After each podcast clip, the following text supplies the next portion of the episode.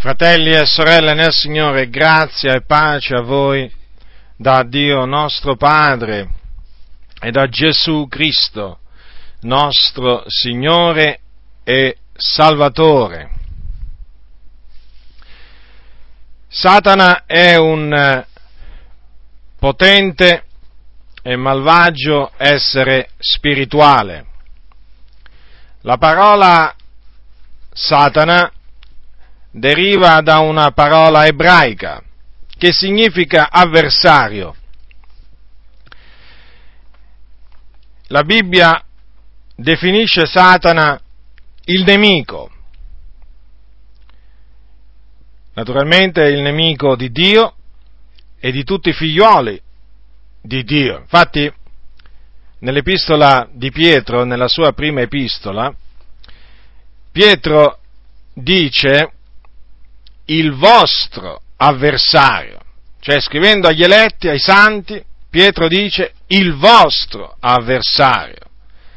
Va attorno a guisa di leone ruggente cercando chi possa divorare. Quindi dobbiamo ben tenere presente che Satana è il nostro avversario, ha un regno, è a capo di un regno e tutti coloro che sono sotto la sua scia, tutti coloro che sono sotto la sua potestà, sono parte di questo regno e sono chiamati appunto i sudditi del regno di, eh, di Satana, i figliuoli del maligno, ma anche i figliuoli del regno. Prendete, eh, perché vi vorrei fare notare una cosa a proposito di quest'ultima definizione, se voi prendete il capitolo 8 di Matteo, queste sono parole di eh, Gesù, eh, parole di Gesù che Gesù pronunziò dopo che rimase meravigliato della fede del centurione di Capernaum. Ebbene, Gesù, eh, tra le altre cose, disse, capitolo 8, versetto, eh, 11, dal versetto 11, Ora io vi dico che molti verranno di Levante e di Ponente e sederanno a tavola con Abramo, Isacco e Giacobbe nel regno dei cieli, ma i figlioli del regno saranno gettati nelle tenebre di fuori. Qui vi sarà il pianto e lo stritore dei denti. È evidente dunque che per figlioli del regno, in questo caso si intendono i figlioli del diavolo. Badate bene però che la stessa espressione eh, ripeto, la stessa espressione, cioè figlioli del regno, è usata in riferimento ai figlioli di Dio. Allora eh, vorrei, leggere, eh, vorrei leggervi dal capitolo 13 di Matteo, nella spiegazione della parabola delle zizzani è scritto che Gesù disse, colui che semina, eh, capitolo 13, versetto 37 di Matteo, colui che semina la buona semenza è il figlio dell'uomo, il campo e il mondo, la buona semenza sono i figlioli del regno, qui regno è messo in maiuscolo, comunque la parola è sempre la stessa, regno. Le zizzanie sono i figlioli del maligno. Quindi tenete bene a mente quindi che mentre eh, quando Gesù parlò dei figlioli del regno che saranno gettati nelle tenebre, fuori, nelle, nelle tenebre di fuori si riferiva ai figlioli del diavolo, Qui, quando nella parabola delle, ziz, delle, delle zizzanie eh, parlò dei figlioli del, mm, eh, dei figlioli del regno, si riferiva alla buona semenza, cioè ai figlioli, ai figlioli di Dio. E questo regno di, eh, questo regno di Satana eh, non è diviso contro se stesso. Infatti voi sapete che un giorno Gesù, dopo, quando fu accusato di cacciare i demoni per l'aiuto di Bezzebù, principe dei demoni, Belzebù sarebbe un, diciamo, un soprannome che veniva dato al diavolo a quel tempo e ancora oggi comunque viene chiamato in questa maniera, significa Dio delle mosche. E eh, Gesù nella risposta eh, che diede per difendersi dall'accusa appunto di cacciare i, i demoni per l'aiuto del principe dei demoni, eh, vale a dire Satana, disse eh, così, capitolo 12, versetto 26, e se Satana caccia Satana, egli è diviso contro se stesso, come dunque potrà sussistere il suo regno? Quindi il regno di Satana non è, eh, diviso, contro, non è diviso contro se stesso, altrimenti non potrebbe reggere, dovrebbe essere già finito se fosse diviso contro se stesso.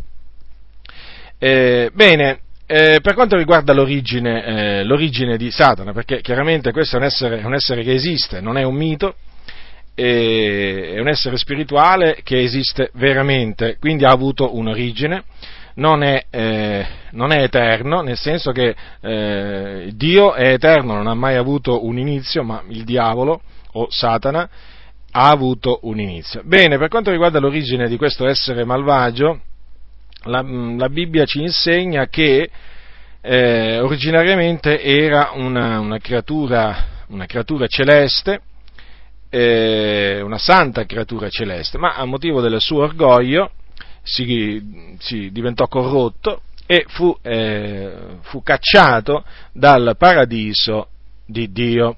Se voi prendete Isaia al capitolo 14, leggiamo alcuni versi che eh, possono tranquillamente essere riferiti, possono essere tranquillamente presi per eh, spiegare l'origine del nemico. Allora, capitolo 14, eh, versetto eh, 12 di Isaia, dice il profeta, come mai sei caduto dal cielo, o astro mattutino, figliol dell'aurora, come mai sei atterrato tu che calpestavi le nazioni? Tu dicevi in cuor tuo, io salirò in cielo e leverò il mio trono al di sopra delle stelle di Dio, io mi siederò sul monte dell'assemblea, nella parte estrema del settentrione, salirò sulla sommità delle nubi, sarò simile all'Altissimo. Invece ti hanno fatto discendere nel soggiorno dei morti nelle profondità della fossa. Ora, è vero che queste parole si riferiscono al re di Babilonia e fanno parte appunto di quel giudizio che Dio pronunciò tramite il profeta Isaia contro il re di Babilonia. Comunque, come dicevo prima, possono essere prese appunto in relazione all'origine del, ehm, appunto del, di Satana. E dunque fu l'orgoglio, eh, l'orgoglio che mh, eh, appunto, eh, che fu trovato in questo, in questo essere, che eh, fece sì che lui fosse eh, scaraventato, cioè fosse cacciato via eh, dal, eh, dal, cielo, dal, dal, paradiso. È chiamato, come notate bene, astro mattutino fiol dell'aurora. Voleva diventare simile all'Altissimo. Aveva questa ambizione, ma il Signore lo cacciò via dalla sua presenza, lo cacciò via dal paradiso celeste. Altro, ci sono altri passi che possono essere presi per, appunto, per spiegare l'origine di questo essere malvagio e sono trascritti nel libro del profeta Ezechiele al capitolo 28.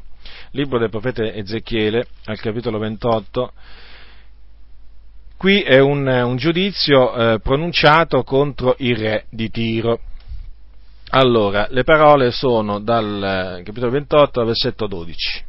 Leggerò, leggerò fino al versetto 19.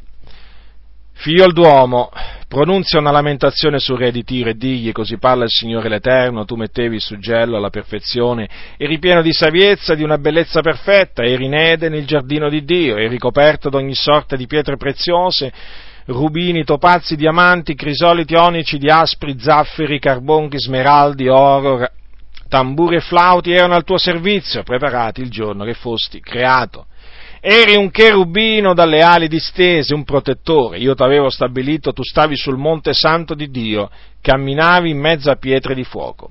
Tu fosti perfetto nelle tue vie dal giorno che fosti creato, perché non si trovò in te la perversità. Vorrei soffermarvi brevissimamente su queste ultime parole di questo versetto 15 perché la versione corretta eh, è quella è quella del Diodati in questo caso, che dice appunto finché si è trovata iniquità in te. Per l'abbondanza del tuo commercio tutto in te si è riempito di violenza e tu hai peccato. Perciò io ti caccio come un profano dal monte di Dio e ti farò sparire, o cherubino protettori, di mezzo alle pietre di fuoco. Il tuo cuore si è fatto altero per la tua bellezza, tu hai corrotto la tua saviezza a motivo del tuo splendore io ti getto a terra, ti do ogni spettacolo ai re. Con la moltitudine delle tue iniquità, con la disonestà del tuo commercio, tu hai profanato i tuoi santuari, ed io faccio uscire di mezzo a, a te un fuoco che ti divora e ti riduco in cenere sulla terra. In presenza di tutti quelli che ti guardano, tutti quelli che ti conoscevano fra i popoli restano stupefatti al vederti, tu sei diventato oggetto di terrore e non esisterai mai più. Ora, quantunque questo fu una, appunto un giudizio pronunziato contro il re di Tiro, ci sono diverse parole eh, appunto che eh, descrivono molto bene eh, che cos'era eh, Satana all'inizio. Era un cherubino dalle ali distese, un protettore, era perfetto, era savio, era bello, era perfetto, eh, perché fu creato perfetto, però dice finché non si trovò appunto in lui l'iniquità.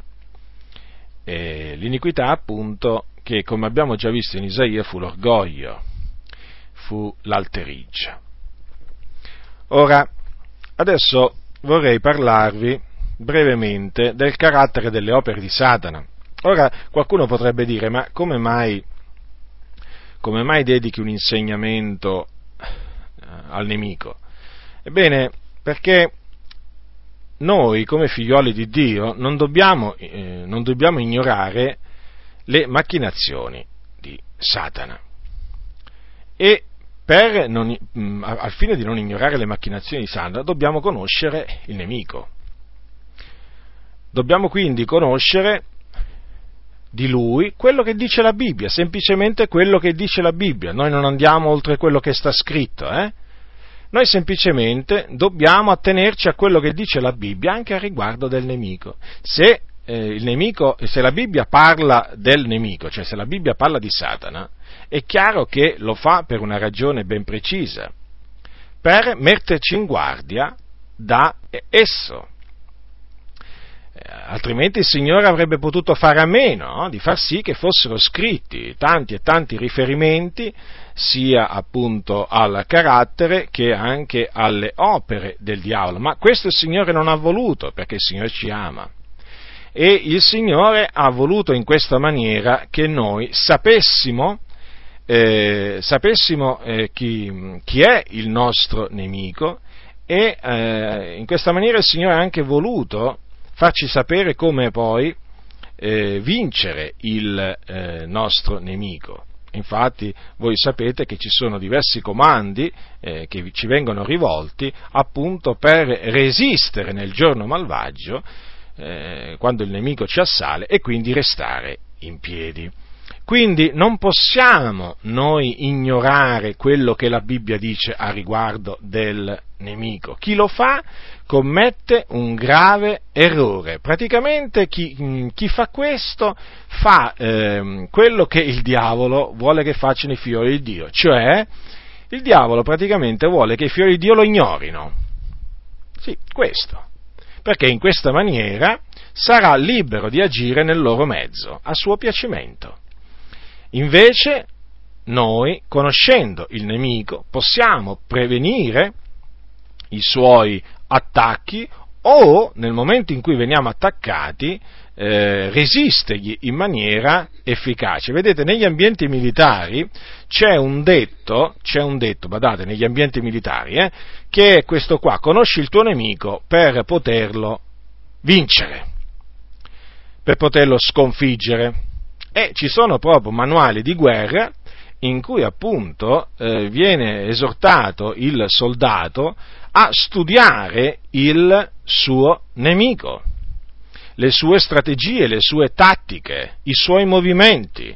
E questo eh, per essere prevenuto e per sapere come poter vincere il proprio nemico. Quanto più noi figlioli di Dio, che siamo soldati di Cristo Gesù in una continua guerra contro il diavolo e i suoi, naturalmente, ministri invisibili, dico quanto più noi dobbiamo sapere chi è il nostro nemico e come agisce il nostro nemico, eh, ci, o comunque come agisce il nostro nemico nel mondo e anche come agisce contro di noi, Chiesa di Dio, colonna e base della verità. Quindi, adesso vi esporrò brevemente alcuni aspetti eh, alcuni aspetti di Satana. Ora, Satana è chiamato il serpente antico, naturalmente serpente antico perché questo nome lo ha in virtù del fatto che il diavolo fu tramite eh, un serpente che si accostò a Eva e, e che naturalmente parlò a Eva e la, eh, la sedusse facendola cadere in trasgressione. Ora, eh, è chiamato il serpente antico il seduttore di tutto il mondo, questo lo troviamo scritto nel libro del, dell'Apocalisse. Perché? Perché appunto lui mh, seduce tutto il mondo, induce il mondo a credere a ogni sorta di, eh, di menzogna. D'altronde tenete ben presente che Gesù, eh, parlando del diavolo, ha detto che il diavolo è bugiardo e padre della menzogna. Quindi è il diavolo l'originatore di ogni menzogna. In lui non c'è verità. Ora, come ho detto prima, appunto, eh, il diavolo, Satana, sedusse Eva. Eva fu pers- il primo essere umano ad essere sedotto, ad essere, eh, sedotto da, eh, da Satana. E troviamo scritto nella seconda epistola di Paolo ai Corinzi che, eh, allora dice così, che il serpente, capitolo 11, versetto 3 di secondo Corinzi, il serpente sedusse Eva con la sua astuzia. Vedete, quindi il serpente è astuto. È astuto, quello che non dobbiamo essere noi. No? Noi non dobbiamo essere astuti, noi dobbiamo essere semmai prudenti come i serpenti, ma non astuti come i serpenti. L'astuzia è del diavolo. Ora, il eh, serpente sedusse eh, sedusse Eva con la sua astuzia. In che maniera? Andiamo a vedere come il serpente riuscì a sedurre Eva, perché questo ci serve d'esempio affinché noi non cadiamo nello stesso errore o comunque nella stessa trappola. Ora, il Dio dopo che aveva creato l'uomo, aveva, l'aveva posto in Eden, per, eh, nel giardino dell'Eden, per la, per, affinché lo lavorasse e lo custodisse e Dio aveva fatto eh, crescere ogni albero eh, piacevole a vedersi, cui frutto era buono a mangiare. E tra questi alberi c'era l'albero della vita, ma c'era anche l'albero della conoscenza del bene e del male. Ora il Signore, il Dio, diede all'uomo questo comandamento, è scritto al capitolo 2, versetto 16 di Genesi, mangia pure liberamente del frutto d'ogni albero del giardino, ma del frutto dell'albero della conoscenza del bene e del male non ne mangiare, perché nel giorno che tu ne mangerai, per certo morrai. Ora, dopo il Dio formò la donna e la pose accanto all'uomo e eh, cosa avvenne? Che il serpente, appunto il serpente antico, che era il più astuto di tutti gli animali dei campi, si accostò alla donna e gli disse, lo leggiamo al capitolo 3, versetto 1, come? Il Dio va detto non mangiate del frutto di tutti gli alberi del giardino? E la donna rispose al serpente, del frutto degli alberi del giardino ne possiamo mangiare, ma del frutto dell'albero che è in mezzo al giardino, il Dio ha detto, non ne mangiate e non lo toccate, che non abbiate a morire. E il serpente disse alla donna, no, non morrete affatto, ma il Dio sa che nel giorno che ne mangerete gli occhi vostri s'apriranno e sarete come Dio, avendo la conoscenza del bene e del male. La donna vide che il frutto dell'albero era, era buono a mangiarsi, che era bello a vedere e che l'albero era desiderabile per diventare intelligente. Prese del frutto, ne mangiò e ne dette anche al suo marito, che era con lei, ed egli ne mangiò. Allora si apersero gli occhi ad ambedue e s'accorsero che erano ignudi, e cucirono delle foglie di fico e se ne fecero delle cinture. Ora, avete notato, il serpente eh, disse, alla, disse, alla, donna innanzitutto come il Signore aveva detto di non mangiare del frutto di tutti gli alberi del giardino, naturalmente domanda che sottointendeva naturalmente un qualcosa di non, di non vero, perché il Signore gli aveva detto eh, eh, che potevano mangiare di tutti gli alberi del giardino, tranne che di un albero. Allora la donna rispose, eh, del frutto degli alberi del giardino ne possiamo mangiare, ma attenzione, a quello, a, a, attenzione, adesso a quello che disse la donna, ma del frutto dell'albero che è in mezzo al, al, al giardino, Dio ha detto non ne mangiate e non lo toccate. Ora, il Signore non aveva detto eh, di non toccare del frutto del, eh, della, dell'albero del, de, della conoscenza del bene e del male, ma aveva detto semplicemente di non ne mangiare, quindi lo potevano toccare, ma quello che non dovevano fare è questo, non dovevano mangiarlo, perché nel giorno che ne avrebbero mangiato sarebbero per certo morti. Ma il diavolo naturalmente eh, andò avanti, il serpente andò avanti in questo dialogo con la donna e le disse ma no, non morrete affatto. Vedete, il contrario, il serpente disse alla donna il contrario di quello che Dio aveva detto all'uomo. Dio aveva detto nel giorno che tu ne mangerai per certo morrai e invece il diavolo no, non morrete affatto. E quindi vedete la donna cadde, cadde vittima appunto di questa seduzione, prese di quel frutto e naturalmente ne mangiò. Poi l'ho detto al marito che naturalmente poi prese di quel frutto, ne mangiò pure, pure lui e in quel giorno morirono spiritualmente come Dio aveva detto sarebbe, sarebbe accaduto. Quindi, vedete, eh, il frutto era buono in se stesso, però era proibito, era stato proibito da Dio. E, e, quello che Dio aveva detto eh, sarebbe accaduto nel giorno che ne avrebbero mangiato e poi è, è accaduto veramente. Quindi le parole di Dio risultarono essere eh, veraci, mentre le parole di Satana risultarono essere false.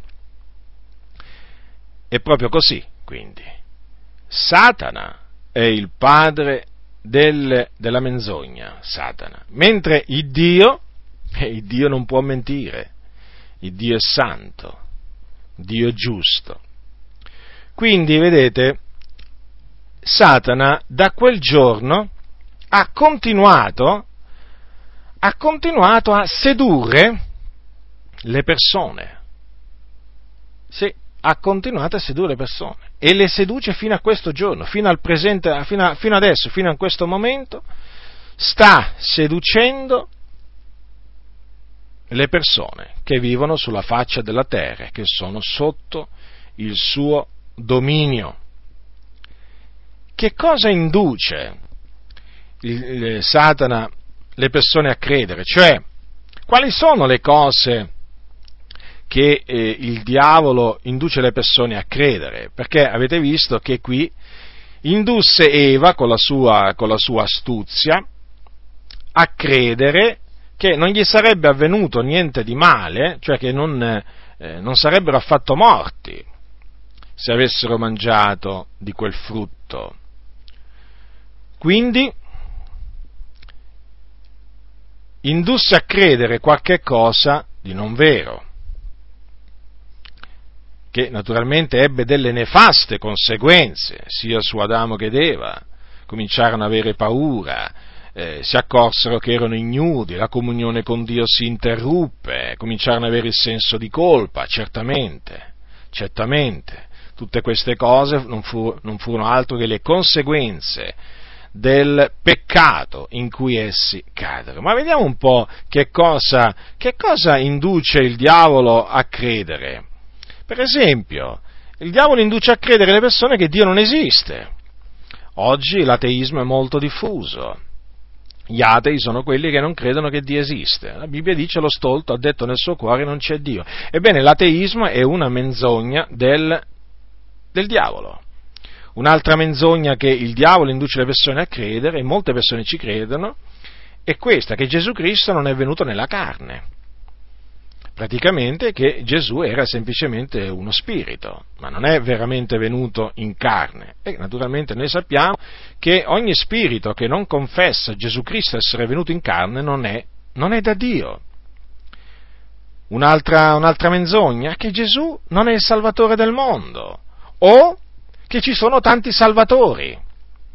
Buddha, Maometto, Krishna e Gesù è uno dei tanti salvatori o che non salva proprio, o che o lo fa annoverare tra, tanti, tra tanti salvatori, così che le persone eh, credono che Gesù appunto non si distingue per nulla eh, da Buddha, da Maometto e così via, no? mentre Gesù no, è il Salvatore. La Bibbia dice che Gesù Cristo è il Salvatore, in nessun altro è la salvezza qualsiasi dottrina che presenta la salvezza in un'altra persona, cioè una, in un'altra persona all'infuori di Gesù Cristo, è una dottrina falsa, perché non v'è sotto il cielo alcun altro nome che sia stato dato agli uomini per il quale noi abbiamo ad essere salvati. Quel nome è Gesù Cristo. Infatti il nome Gesù significa Yahweh salva. Quindi questa è una delle menzogne che il diavolo induce tanti a credere. Induce, il diavolo induce tanti a credere che Gesù non è morto per i nostri peccati e non è neppure risuscitato, risuscitato per la nostra giustificazione. Per esempio, i musulmani, i musulmani non credono che Gesù è morto sulla croce per i nostri peccati. I musulmani non credono affatto che Gesù sia morto sulla croce. Questo naturalmente è una menzogna che il diavolo è riuscito a far accettare a tante, a tante persone. Considerate quanti sono i musulmani nel mondo. Essi non credono che Gesù, sì, parlano di Gesù, ma oltre a, eh, a, a non dichiarare, a, oltre a negare che Gesù è il figlio di Dio, perché loro non credono che Dio ha un figlio, loro negano che Gesù Cristo, il figlio di Dio, sia morto sulla croce per i nostri peccati. Quindi vedete, eh, eh, le, menzogne, le, menzogne, sono veramente eh, tante. Un'altra di queste menzogne che il diavolo ha fabbricato e che fa credere a tanti è questa, che Gesù eh, di Nazareth non è, eh, non è il Cristo, cioè non è il Messia. Per esempio gli ebrei gli ebrei, che sono svariati milioni in tutto il mondo, eh, oltre che in Israele ci sono, ci sono, ebrei in tutto il mondo, in particolare negli Stati Uniti, ebbene, la stragrande maggioranza degli ebrei rifiuta di riconoscere che Gesù è il Messia. E naturalmente chi è il mendace se non colui che nega che Gesù è il Cristo? Chiaramente eh, come ehm, la dottrina che nega che Gesù è il Messia è una menzogna, sono mendaci tutti quelli che affermano che Gesù eh, non è il Messia. Un'altra dottrina è quella che dice che l'uomo è Dio.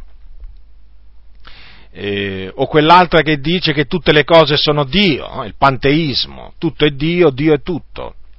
Questa è un'altra dottrina diabolica, una dottrina, una menzo, una dottrina falsa, proprio fabbricata, dal, generata dal, dal, diavolo e che molti, eh, molti accettano, soprattutto nel movimento New Age, nel movimento Nuova Era, eh, molti, molti, credono nel panteismo, cioè che tutto sia Dio.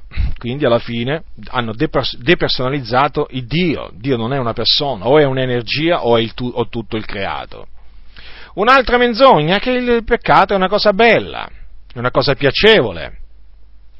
E quanti pensano che il peccato sia una cosa piacevole? Molti. Dicono la vita è una sola. Spassiamocela finché siamo, finché siamo in vita spassiamocela, dicono. È una bella cosa divertirsi, darsi i piaceri della vita. E chiaramente chi è, chi è l'originatore di questa, di questa idea? È il diavolo. Un'altra, altre cose che per esempio il diavolo eh, fa credere che fanno naturalmente fanno parte di tutto quel bagaglio di menzogne che lui ha eh, che lui ha generato, è che per esempio i viventi possono consultare i morti e parlare con loro. Qui naturalmente mi riferisco allo spiritismo. Lo spiritismo che è un'arte occulta molto, molto antica, secondo la quale i, eh, i viventi possono eh, tranquillamente consultare i morti tramite un medium o uno spiritista per parlare con loro. Questa è una, è una, è una, è una menzogna l'arte di evocare eh, gli spiriti è un'arte occulta condannata da Dio. La Bibbia lo dice chiaramente, esorta chiaramente, comanda in maniera esplicita di non consultare quelli che evocano gli spiriti per non contaminarsi tramite, tramite eh, loro.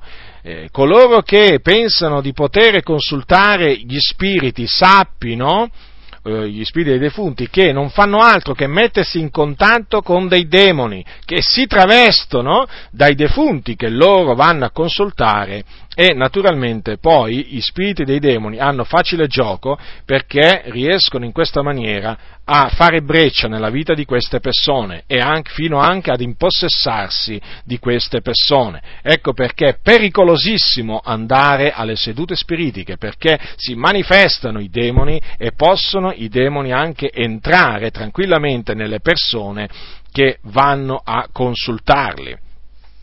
Poi per esempio eh, ci sono per esempio anche le, molte altre mh, diciamo, arti occulte che vengono, eh, vengono praticate dagli uomini e che sono eh, arti occulte condannate da Dio. E, e, che il diavolo, il diavolo, fa credere che siano delle cose utili, delle cose buone in cui non c'è niente di male.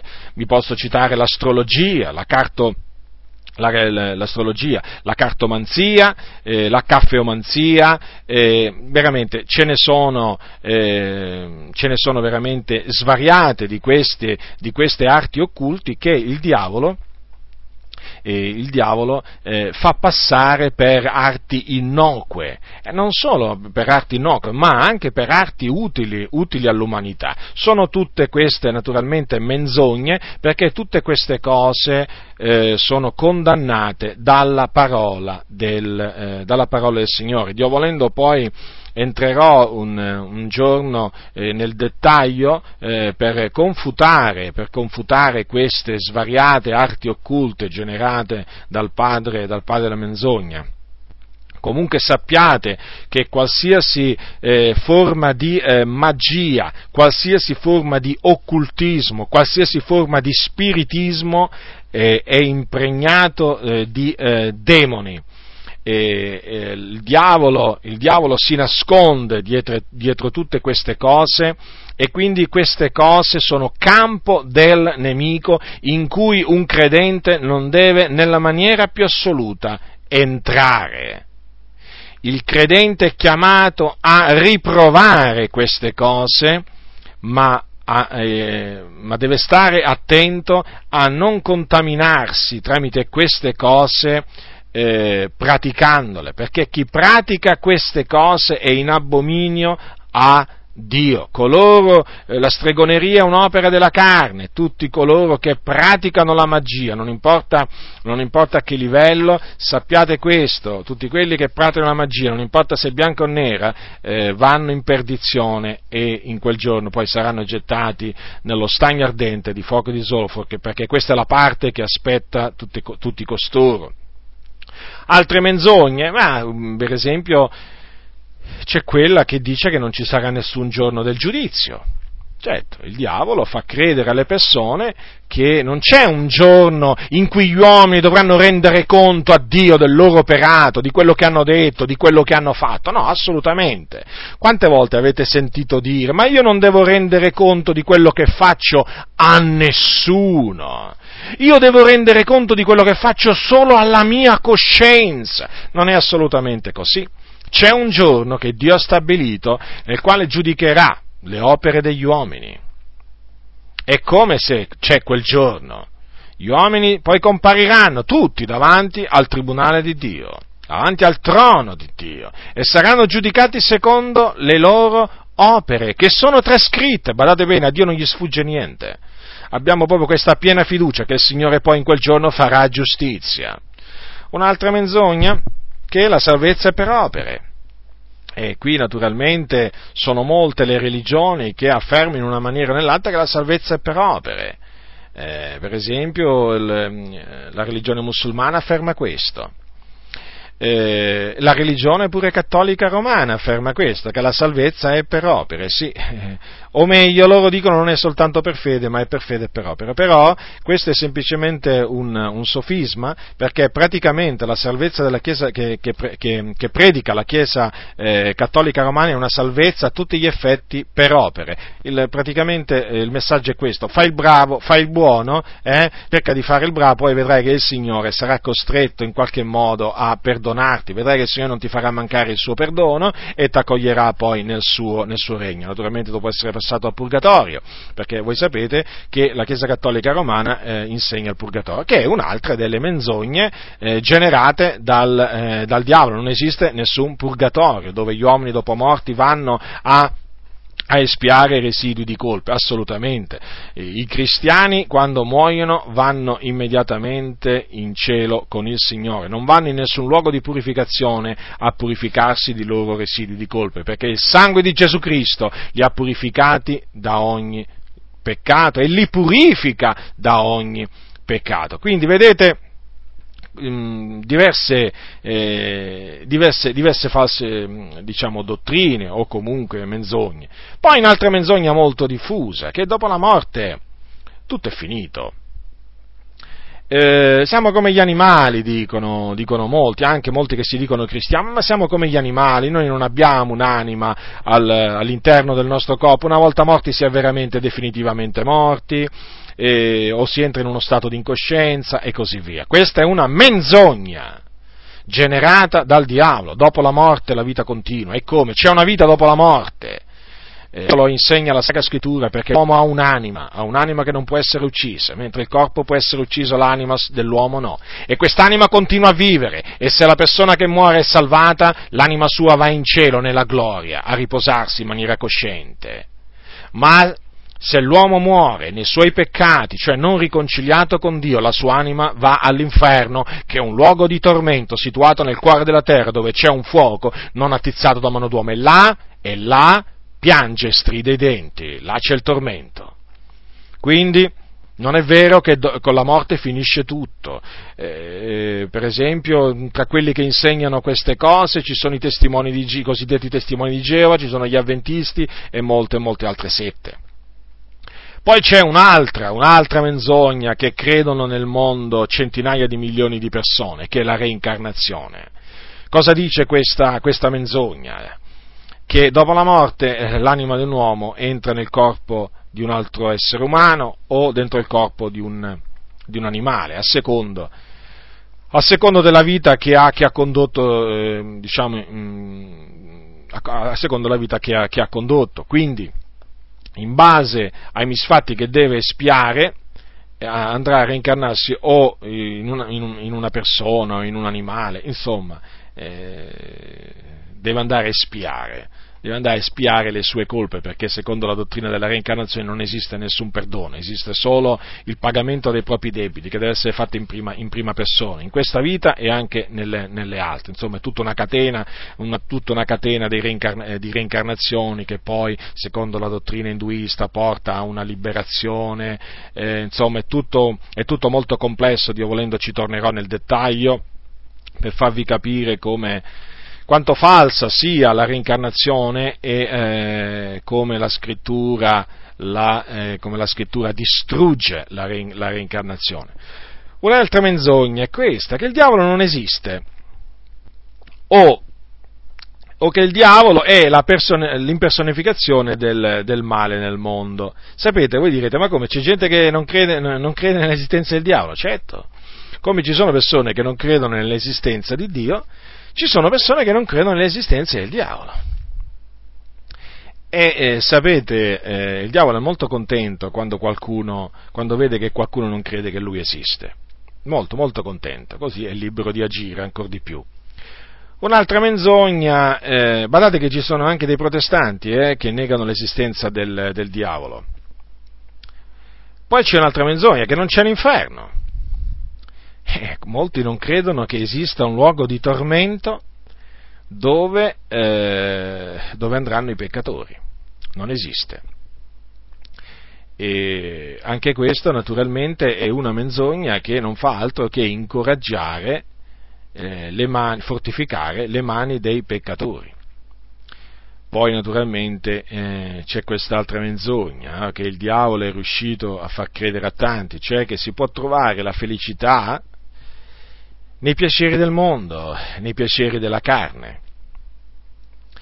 Eh, quanti, oggi, quanti oggi pensano di poter trovare la felicità o nelle ricchezze o nei piaceri della vita o nel, nei, piaceri, nei piaceri della carne. Sono tantissime le persone in questo mondo e naturalmente questa è una menzogna che il diavolo ha fatto credere a tanti e poi peraltro queste persone si accorgono che la felicità, la felicità non si trova nelle ricchezze, la felicità non si trova appunto nei, nei piaceri.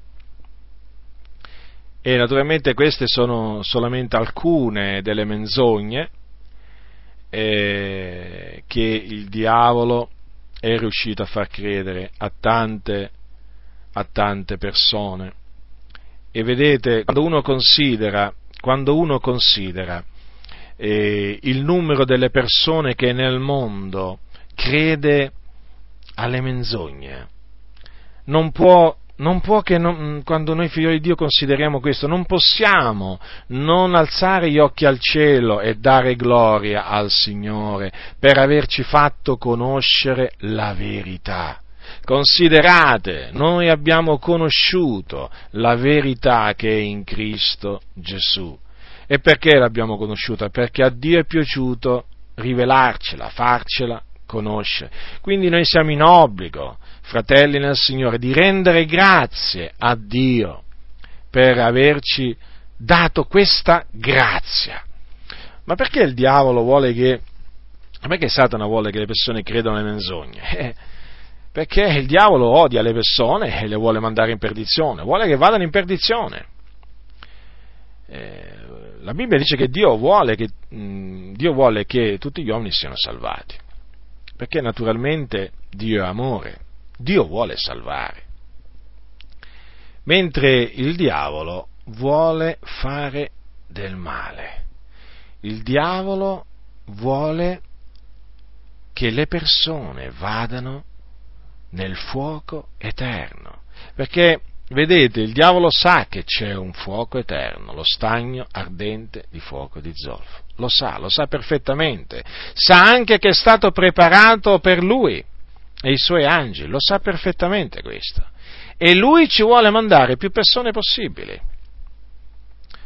Consider- eh, naturalmente per mandarcele deve fargli credere le menzogne. Certo, perché le menzogne sono come delle funi che tengono le persone attaccate attaccate al, eh, al diavolo, o meglio, che tengono le persone nel regno di Satana. Considerate che cosa disse un giorno Gesù quando spiegò la parabola del seminatore. Prendete il capitolo 8 di Luca per farvi capire no, la, la, malvagità del, di Satana. Allora, capitolo 8, versetto, versetto 11 e 12. Allora Gesù spiegò la parabola del seminatore e parlando del seme che era caduto lungo la strada disse queste cose qua. Allora il seme è la parola di Dio, quelli lungo la strada sono coloro che hanno udito, ma poi viene il diavolo e porta via la parola del cuor loro affinché non credano e non siano salvati. Ora considerate. Quindi la parola potente a salvare era, diciamo, andata nel cuore di queste persone. Che fa il diavolo? La porta via. Per quale ragione? Perché non vuole che quelle persone credano non vuole che quelle persone credano e siano salvate. Lo dice chiaramente la scrittura. Porta via la parola del cuor loro affinché non credano e non siano salvati. Considerate questo. Bastano solo queste parole per far capire quanto, quanto malvagio sia Satana. Naturalmente, Satana eh, cerca e desidera di eh, ingannare, di sedurre anche i figlioli di Dio. E come fa per, sedurli? In che maniera prova a sedurli? Tramite falsi ministri dell'Evangelo. Ora, se voi prendete la seconda epistola di eh, Paolo ai Corinzi, voi noterete che Paolo parla di alcuni falsi apostoli che c'erano nella chiesa di Corinto. Allora, capitolo 11, secondo Corinto, versetto, versetto 13. Paolo, parlando di costoro, dice, poiché cotesti tali sono dei falsi apostoli, degli operai fraudolenti, che si travestono da apostoli di Cristo, e non c'è da meravigliarsene, perché anche Satana si traveste da angelo di luce. Non è dunque granché se anche i suoi ministri si travestono da ministri di giustizia, la fine loro sarà secondo le loro opere. Ora notate che Paolo chiama quei falsi apostoli, eh, degli operai fraudolenti che si travestivano da apostoli di Cristo.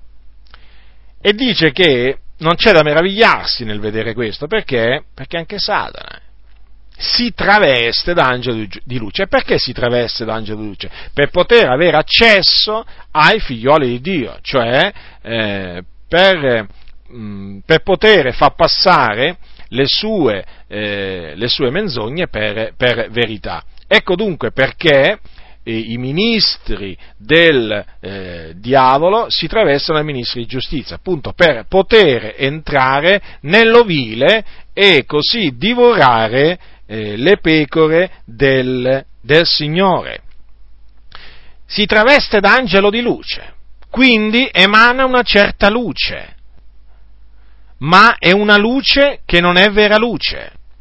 Ora voi sapete che Dio è luce, ma vedete Satana si traveste da angelo di luce, perché è furbo, è astuto, infatti abbiamo visto che sedusse Eva con la sua astuzia, quindi deve far apparire eh, le sue menzogne vere.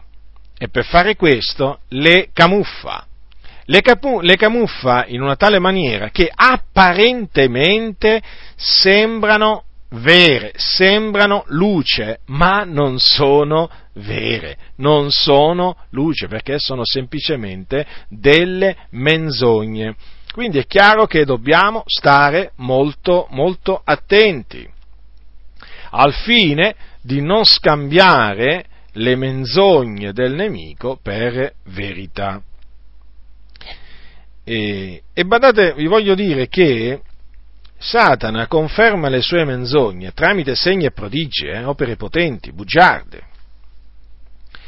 E sono tutte opere potenti, segni e prodigi, questi fatti per, eh, diciamo, in virtù di eh, poteri occulti, dietro i quali si, si celano spiriti di demoni. Proprio sono chiamati spiriti di demoni che fanno dei segni. Infatti voi leggete questo nel capitolo 16 dell'Apocalisse.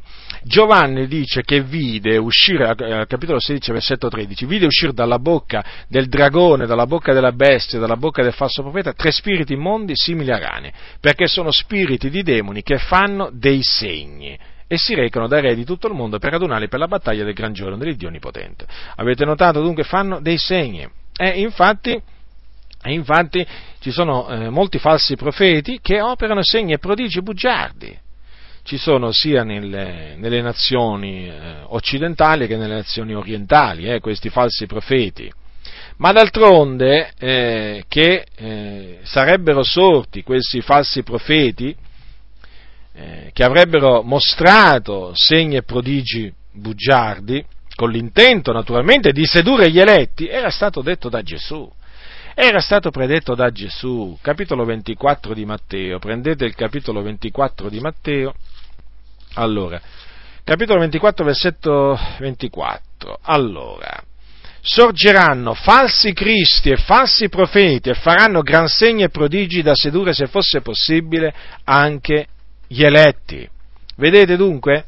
Falsi profeti li ha chiamati, falsi cristi, si presentano quindi in vesti da pecore, ma dentro sono lupi rapaci, fanno appunto queste potenti operazioni, però naturalmente eh, le, fanno, eh, le fanno con l'aiuto dei demoni e le fanno per sedurre i figliuoli di Dio, con l'intento appunto di sedurre i figliuoli di Dio. Ora tenete presente che non c'è da meravigliarsi di questa potestà che appunto il diavolo concede ai suoi ministri di fare segni e prodigi bugiardi, perché tanto lo sappiamo che l'anticristo che deve venire, prendete secondo Tessalonicesi capitolo 2, eh, l'anticristo che deve venire farà segni e prodigi eh, bugiardi per opera in virtù appunto del, dell'azione efficace di Satana. Ascoltate, secondo Tessalonicesi capitolo 2, a versetto 9, ecco che cosa dice la Bibbia a proposito dell'empio, del, figlio, del figliolo di perdizione, dell'uomo del peccato, chiamato anche l'anticristo.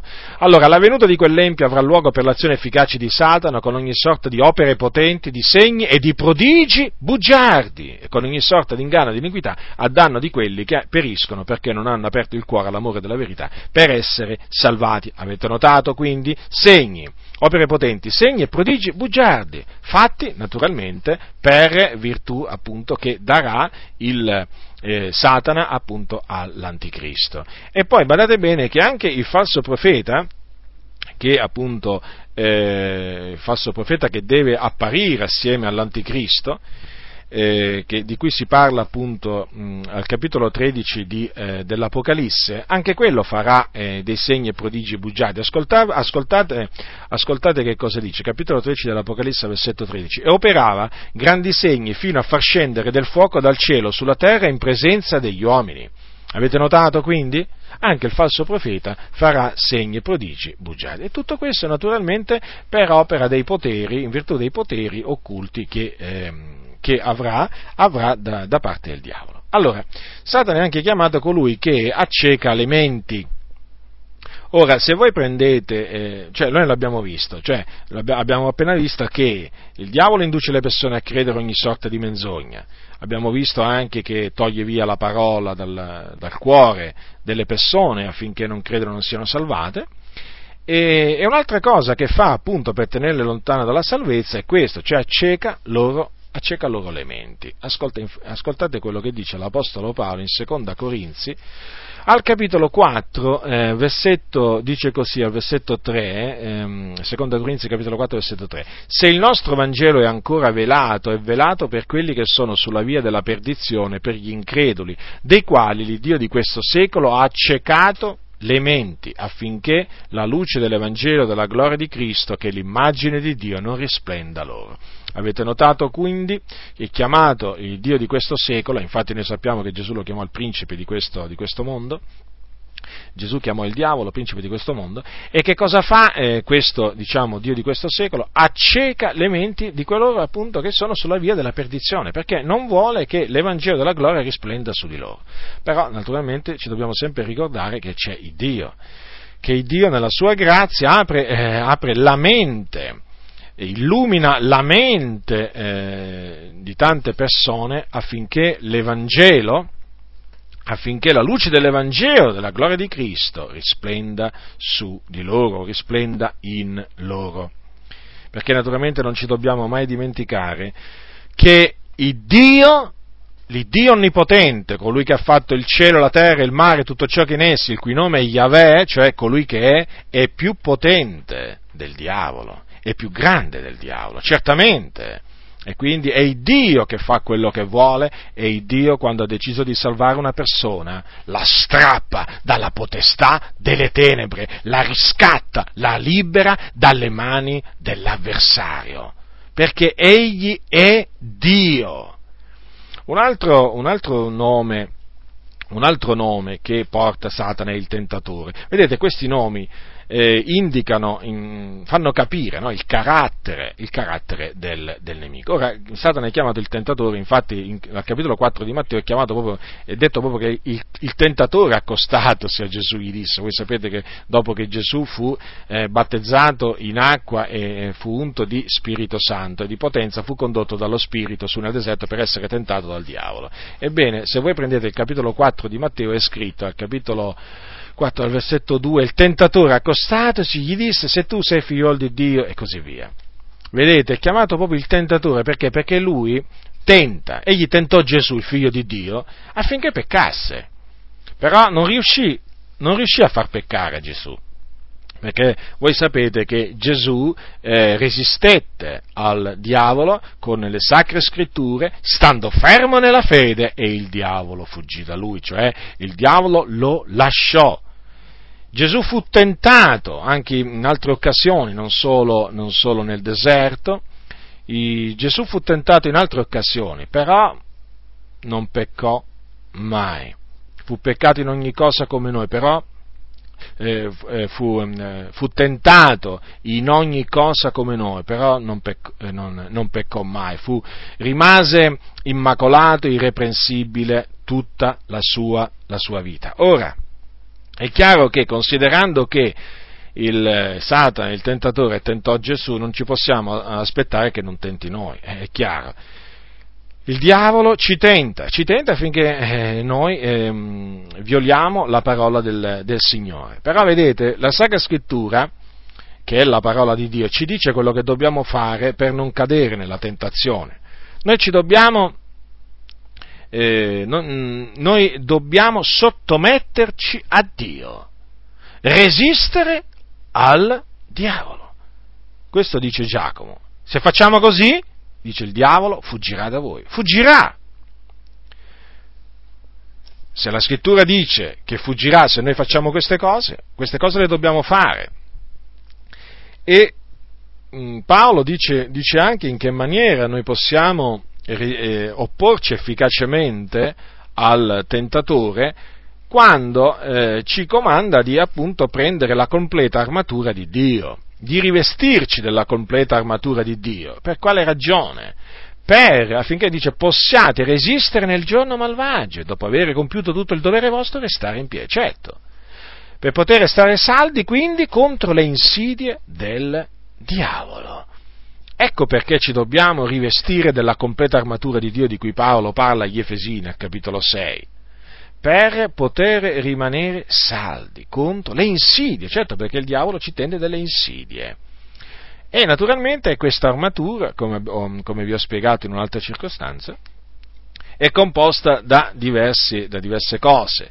Abbiamo la verità, dobbiamo, di cui ci dobbiamo cingere i fianchi, poi dobbiamo prendere la corazza della giustizia, ci dobbiamo calzare i piedi della prontezza che dà l'Evangelo della pace, dobbiamo prendere lo scudo della fede, col quale appunto possiamo spegnere tutti i dardi infuocati del maligno, e poi dobbiamo prendere l'elmo della salvezza, della speranza della salvezza, e la spada dello Spirito, che è la parola di Dio. Ricordatevi Gesù come rispose a Satana, sta scritto. E così dobbiamo fare noi. E poi naturalmente ci dobbiamo sempre ricordare di pregare, pregare, di non cessare mai di pregare, per noi e per tutti i santi, vegliando nella, con ogni perseveranza e supplicazione per tutti i santi. Quindi questo è quello che noi dobbiamo fare per poter resistere al nemico.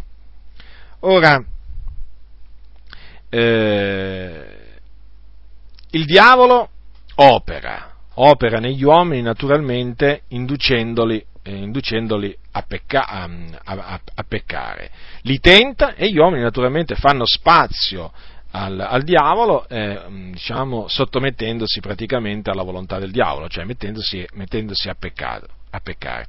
E le persone commettono ogni sorta, ogni sorta di peccati. E eh, ecco perché il diavolo è chiamato da Paolo eh, agli Efesini il principe, ascoltate che, come, come, lo chiama Paolo al capitolo 2, allora lo chiama, capitolo 2, versetto 2, il principe della potestà dell'aria di quello spirito che opera al presente negli uomini ribelli, o in un'altra versione dice nei figli della disubbidienza. Eh, ecco perché dunque le persone, le persone che non conoscono Dio sono schiave di ogni sorta di peccati, di vizi. Eh, perché il principe della potestà dell'aria, eh, sotto cui appunto queste persone eh, sotto, so, eh, sono diciamo sotto, li induce, opera in loro, opera in loro affinché compiono tutti quei, tutti quei peccati. Eh, e poi ecco perché la ragione che c'è scritto che tutto il mondo giace nel maligno. È evidente che se tutto il mondo giace nel maligno, che cosa ci si può aspettare? Dal mondo che giace nel maligno se non, se non il male. E infatti il mondo è pieno, è pieno di male, è pieno di malvagità, è pieno di malvagi. E quindi, vedete, bisogna considerare appunto anche questo, cioè che Satana, il tentatore, induce le persone a, a peccare e opera in loro affinché, affinché peccano. Eh, un altro, un altro eh, nome eh, con cui è chiamato eh, Satana è il, il diavolo. E mm, la parola eh, diavolo deriva dal greco diabolos, che significa accusatore. Infatti il diavolo è l'accusatore dei figlioli di Dio, l'accusatore, colui che li accusa giorno e notte, davanti, davanti a Dio. Eh? È l'accusatore proprio per eccellenza. Ora, questo, eh, che sia così, non lo leggiamo solo nel, nel libro del, dell'Apocalisse, perché generalmente quando si parla del diavolo come accusatore si citano le parole eh, eh dell'Apocalisse al capitolo 12, quando c'è scritto così, allora, al capitolo 12, versetto 10, ora è venuta la salvezza, la potenza ed il regno dell'Iddio nostro e la potestà del suo Cristo, perché è stato gettato giù l'accusatore dei nostri fratelli che li accusava dinanzi all'Iddio nostro giorno e notte. Ora, questo non è il solo passo che conferma che Satana è l'accusatore, ce n'è un altro, altrettanto eloquente, nel libro del eh, profeta Zaccaria. Prendete il libro del profeta Zaccaria. Allora, nel libro del profeta Zaccaria, al capitolo 3, c'è scritto che il profeta ebbe una visione. Voi sapete che Dio parlava ai profeti tramite visioni e sogni. naturalmente ai profeti di oggi eh, parla eh, tuttora tramite visioni e sogni, ma il Signore comunque parla anche a, è, non, anche a coloro che non hanno il ministero di profeta tramite visioni e sogni, quando lo vuole Lui naturalmente, però lo fa. Allora, al capitolo 3 di Zaccaria, dal versetto 1, leggerò dal versetto 1 al versetto 5, ascoltate e mi fece vedere il sommo sacerdote Giosuè che stava in piedi davanti all'angelo dell'Eterno e Satana che gli stava alla destra per accusarlo. E l'Eterno disse a Satana, ti sgridi l'Eterno, o Satana, ti sgridi l'Eterno che ha scelto Gerusalemme. Non è questo un tizzone strappato dal fuoco? Ora Giosuè era vestito di vestiti sudici e stava in piedi davanti all'angelo. E l'angelo prese a dire a quelli che gli stavano davanti, levategli di dosso i vestiti sudici. Poi disse a Giosuè, guarda, io ti ho eh, ti ho tolto di dosso la tua iniquità e ti ho vestito di abiti magnifici. E io dissi, gli sia messa in capo una tiara pura. E quelli gli posero in capo una tiara pura e gli misero delle vesti, e l'angelo dell'Eterno era qui presente. Ora notate, notate che appunto stava, eh, Satana stava ad accusare Giosuè, sommo sacerdote, però l'Eterno, badate bene, di, sgridò, eh, sgridò Satana gli disse, ti sgridi l'Eterno Satana. Ora, questo episodio eh, ci, ci, conferma non solo che il Satana è l'accusatore, ma anche che quando si sgrida, eh, il, quando si sgrida Satana bisogna usare espressioni bibliche e comunque che sono espressioni di rispetto. Vedete, questa, eh, questa riprensione che eh, che, eh, che, l'Eterno rivolse a Satana in quell'occasione, in quella visione, ti sgridi eh, l'Eterno, noi la troviamo anche nell'epistola di Giuda.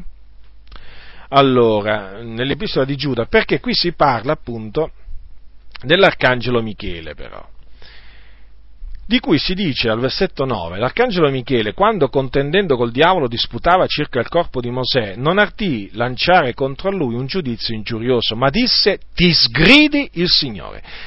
Ora, vi ho voluto dire questo perché? Perché purtroppo c'è la consuetudine, una brutta consuetudine in mezzo a molte chiese, che è quella di prendere in giro Satana, o comunque di usare espressioni, epitodi che non sono biblici e di rivolgersi a, uh, contro Satana con giudizi ingiuriosi. Questo è sbagliato, è sbagliato, perché la corretta maniera per sgridarlo è questo, digli ti sgridi il Signore, ti sgridi l'Eterno, o come disse Gesù a Satana, vattene via da me, Satana. Queste sono espressioni bibliche da usare quando noi ci opponiamo a Satana, ma non dobbiamo cominciare a ridicolizzarlo e a usare battute contro di lui nella maniera più assoluta, perché rimane pur sempre la dignità, rimane pur sempre un principe, il principe di questo mondo. E se l'arcangelo Michele, che è a capo degli angeli, si rivolse in questa maniera, rispettosa, notate? Eh, non è che lanciò un giudizio ingiurioso, contro Satana. Eppure badate bene che l'arcangelo Michele è più potente di Satana. Gli disse ti sgridi il Signore e questo noi dobbiamo dire a Satana, ti sgridi il Signore. Basta questo, ve lo posso assicurare, basta questo per metterlo in fuga. Non c'è bisogno di seguire le orme di questi cianciatori che scorazzano in mezzo alle chiese, che prendono piacere davanti a folle di credenti ignoranti, eh, a prendere in giro il diavolo, a dirgli veramente ogni sorta di, um, eh, di cose ridicole. Non è così che si, così la, eh, che si combatte il, eh, il, il nemico. Atteniamoci a quello che dice la parola di Dio, fratelli. Ora, abbiamo visto quindi che è l'accusatore, Satana è l'accusatore, però vedete, noi abbiamo eh, un avvocato presso il Padre, perché vedete, il diavolo ci accusa giorno e notte, ma noi abbiamo un avvocato presso il Padre, che è Gesù Cristo, il giusto, il quale è la propiziazione dei nostri peccati. Lui naturalmente dichiara, confessa davanti a Dio Padre che noi siamo rivestiti della giustizia di Dio, appunto che si ottiene mediante la fede in Gesù Cristo. Lui dichiara appunto che il sangue di Cristo, il suo sangue, ci purifica da ogni peccato. Ecco perché noi non temiamo le accuse del nemico. Peraltro, peraltro la scrittura dice, eh, in, in, quel, in, quel, passo dell'Apocalisse che vi ho letto prima, subito dopo, c'è scritto, ma essi l'hanno vinto a cagione del sangue dell'agnello e a cagione della parola della loro testimonianza. Avete notato quindi? Noi abbiamo vinto il diavolo mediante il sangue prezioso di Gesù Cristo e, anche a cagione della parola della nostra testimonianza. Quando noi confessiamo la nostra fede, quando noi proclamiamo la nostra fede, quando noi proclamiamo la parola di Dio, noi vinciamo, vinciamo contro le insidie del diavolo. Quindi, vedete, è molto importante, è molto importante riporre la nostra fiducia eh, nel sangue, nella potenza del sangue dell'agnello. C'è potenza nel sangue di Gesù, come dice quel cantico. Sì. E poi c'è potenza nella parola di Dio che noi proclamiamo con la nostra bocca. C'è potenza, certo. Quindi questa è una cosa molto importante perché noi dobbiamo sempre considerare che il dia- Satana è, un, è, il, è il nostro nemico, ma è stato già sconfitto. È stato già sconfitto da Gesù Cristo sulla croce. Gesù Cristo ha trionfato su Satana e su tutti i suoi ministri invisibili, non importa come essi si chiamano, a quale categoria appartengono. Ha trionfato mediante la croce, mediante la sua morte. Quindi è di fondamentale importanza proclamare la morte di Gesù Cristo, il suo sacrificio, il versamento del suo prezioso sangue. Perché è stato in virtù di questo che Gesù Cristo ha distrutto il diavolo. Ora, Satana è chiamato anche omicida, perché è stato omicida fin dal principio. Quindi è in grado di uccidere le persone. E guardate che questo è quello che lui fa personalmente o attraverso i suoi servitori malvagi, in altre parole tramite quelli che praticano arti occulte, o anche tramite persone che non sono coinvolte nell'occultismo, però che comunque lui riesce a indurre a uccidere altre, altre persone. Lo fa questo un po' dappertutto in tutto il mondo. Ci sono dei nostri fratelli e delle nostre sorelle che sono stati nel passato, cioè prima di convertirsi a Cristo, dei maghi e delle streghe che hanno proprio confermato di aver ucciso delle persone sotto istigazione del diavolo. E vi, e vi, dico anche un'altra cosa, hanno raccontato che, hanno, eh, che quando erano sotto la potestà del, del, diavolo hanno cercato di uccidere eh, dei, nostri, eh, dei, nostri, fratelli, cioè dei figliuoli di Dio, in svariate maniere, però ne, ogni loro tentativo è risultato vano, perché ogni qualvolta tentarono di avvicinarsi o comunque di provare ad ammazzarli, non ci riuscirono, perché incontrarono una potenza a loro sconosciuta che proteggeva quelle persone. Naturalmente sape, molti di loro non sapevano che quella era la potenza di Dio, lo hanno scoperto dopo. E in alcuni casi sapevano che era la potenza di Dio perché ci furono delle apparizioni di angeli, ricordo, eh, di angeli, ricordo appunto la testimonianza testimonianza eh, di, un, di, un, fratello nigeriano che ha raccontato che quando lui era al servizio di Satana, eh, appunto lui aveva ricevuto il comando di eh, combattere, di distruggere i cristiani, una volta eh, cercò di eh, cercò di avvicinarsi a un ministro dell'Evangelo per ucciderlo e quando si avvicinò eh, vide all'improvviso eh, comparire eh, degli, angeli, eh, degli angeli che di, diciamo a protezione di questo, eh, di questo uomo, per cui lui non riuscì nella maniera più assoluta a portare a compimento il suo criminoso eh, disegno. Guardate, testimonianze di queste ce ne sono veramente, eh, veramente tante. E questo naturalmente che cosa ci conferma? Ci conferma che il Dio ha posto attorno a noi una protezione, un muro. Un muro naturalmente che il diavolo non può valicare Ecco perché il diavolo non ci tocca, perché noi siamo protetti dal Signore, dobbiamo avere piena fiducia nella protezione di cui ci ha circondati il Signore. Ricordatevi, la scrittura dice che gli angeli del Signore sono accampati intorno a quelli che lo temono nel libro, ho citato la Diodati, la, la riveduta dice l'angelo dell'Eterno s'accampa attorno, intorno a quelli che lo temono e li libera. C'è scritto anche un passo che quando l'avversario verrà come una fiumana, lo Spirito di Dio lo metterà in fuga. E questo è quello che è avvenuto ogni qualvolta il diavolo ha mandato i suoi emissari per uccidere dei figlioli, dei figlioli di Dio. Lo Spirito di Dio eh, ha messo in fuga i demoni che veramente erano con costoro e che veramente si accingevano a, a, fare, a fare, del male ai figlioli, ai figlioli di Dio. Questo naturalmente c'è di grande consolazione in questo, diciamo, in questo pellegrinaggio che noi stiamo facendo sulla terra. Considerate, noi siamo eh, protetti dall'Iddio che ha fatto il cielo e la terra, il guardiano di Israele, colui che guarda il nostro uscire e il nostro entrare, colui che è la nostra ombra. Considerate, considerate chi è il nostro protettore. Il nostro protettore non è San Francesco d'Assisi, non è Caterina da Siena, non è il cosiddetto Padre Pio, non è Maria, è l'Iddio onnipotente Onnipotente che ha fatto il cielo e la terra. Maria non può proteggere nessuno, San Francesco d'Assisi neppure, il cosiddetto Padre Pio nessuno, nessuno può, possono proteggere costoro, non parliamo di tutta l'altra schiera di protettori che ci sono in tutta Italia e che naturalmente voi sapete che eh, ogni protettore ha la sua festa, no? chiamata la festa patronale, eh, qui festeggiano l'uno, là festeggiano l'altro, eh, ma questi non sono protettori, questi sono falsi protettori, perché c'è solo un vero protettore, e l'Iddio onnipotente, è Lui che ci protegge, è Lui che bisogna invocare nel pericolo. Quando il diavolo ci attacca, invochiamo il nome di Dio o invochiamo il nome di Gesù Cristo.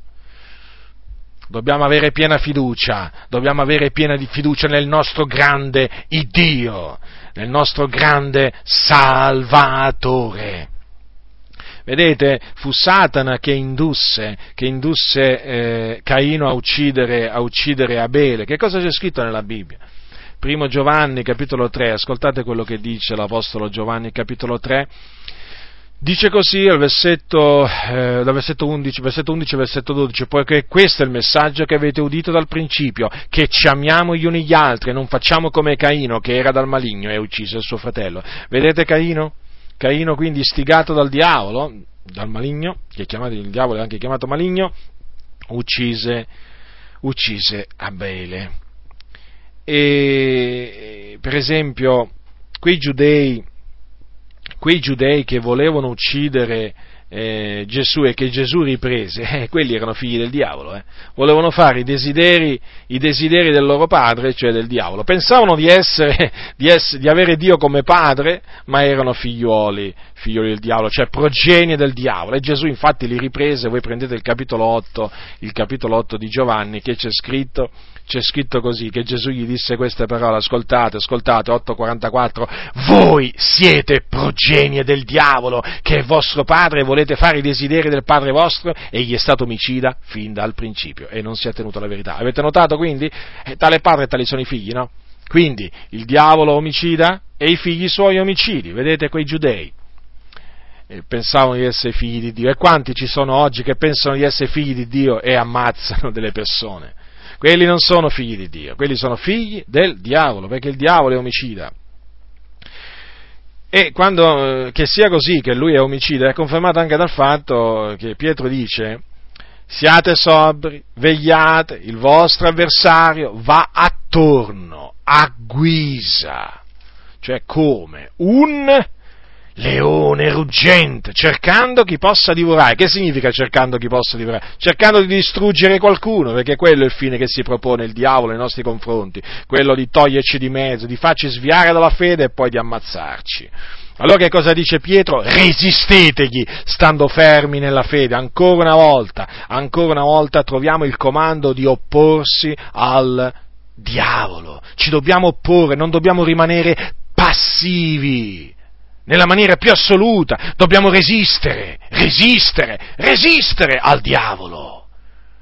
stando fermi nella fede, quindi prendendo lo scudo della fede, come dice la scrittura, col quale potrete spegnere tutti i dardi infuocati del maligno, credendo nelle promesse che sono scritte nella parola di Dio, promesse che ci assicurano la vittoria contro il diavolo.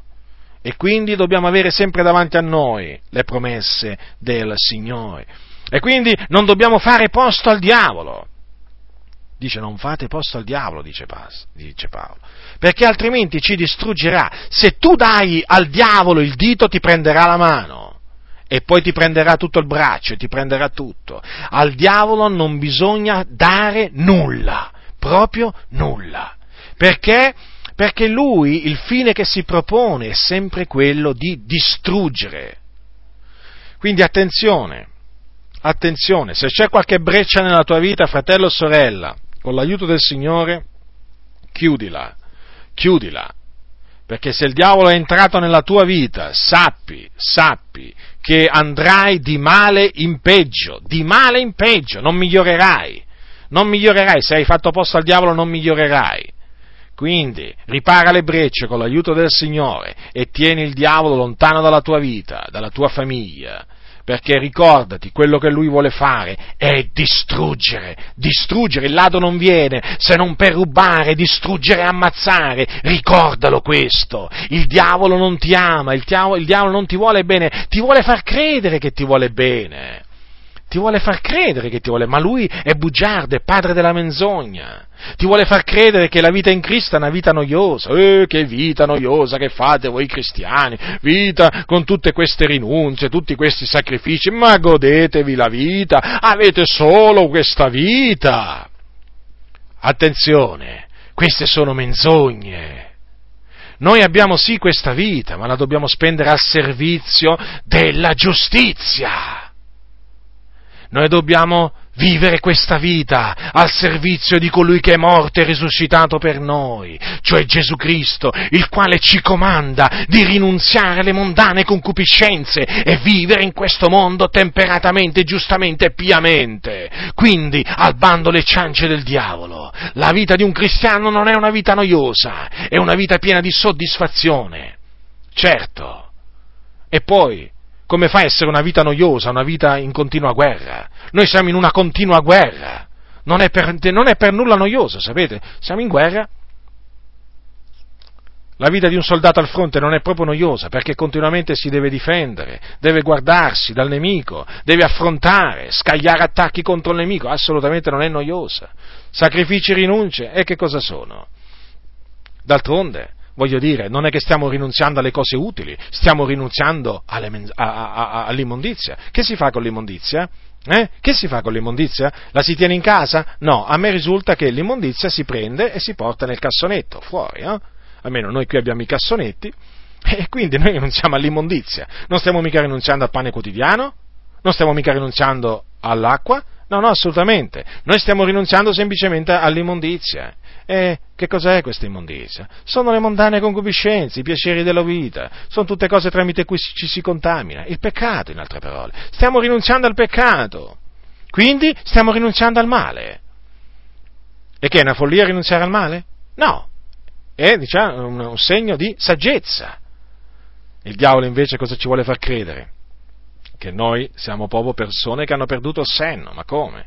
avete una vita sola e la spendete in questa maniera così noiosa, non vi divertite. Eh, perché ci dovremmo divertire? Gesù mica si è divertito mentre era sulla terra, ci ha lasciato l'esempio, era mica uno che si abbandonava ai piaceri della vita Gesù. Eh? Gesù visse una vita santa. Noi siamo suoi discepoli e dobbiamo fare una vita santa.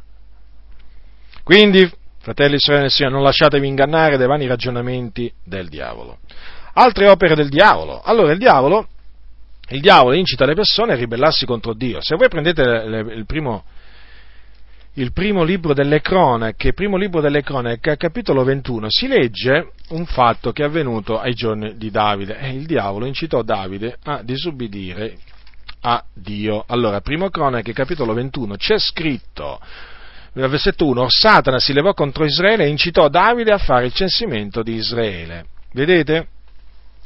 eh, Eh, Davide fece il censimento di Israele e per questo si attirò l'ira, l'ira di Dio e l'ira di Dio si abbatté sul popolo.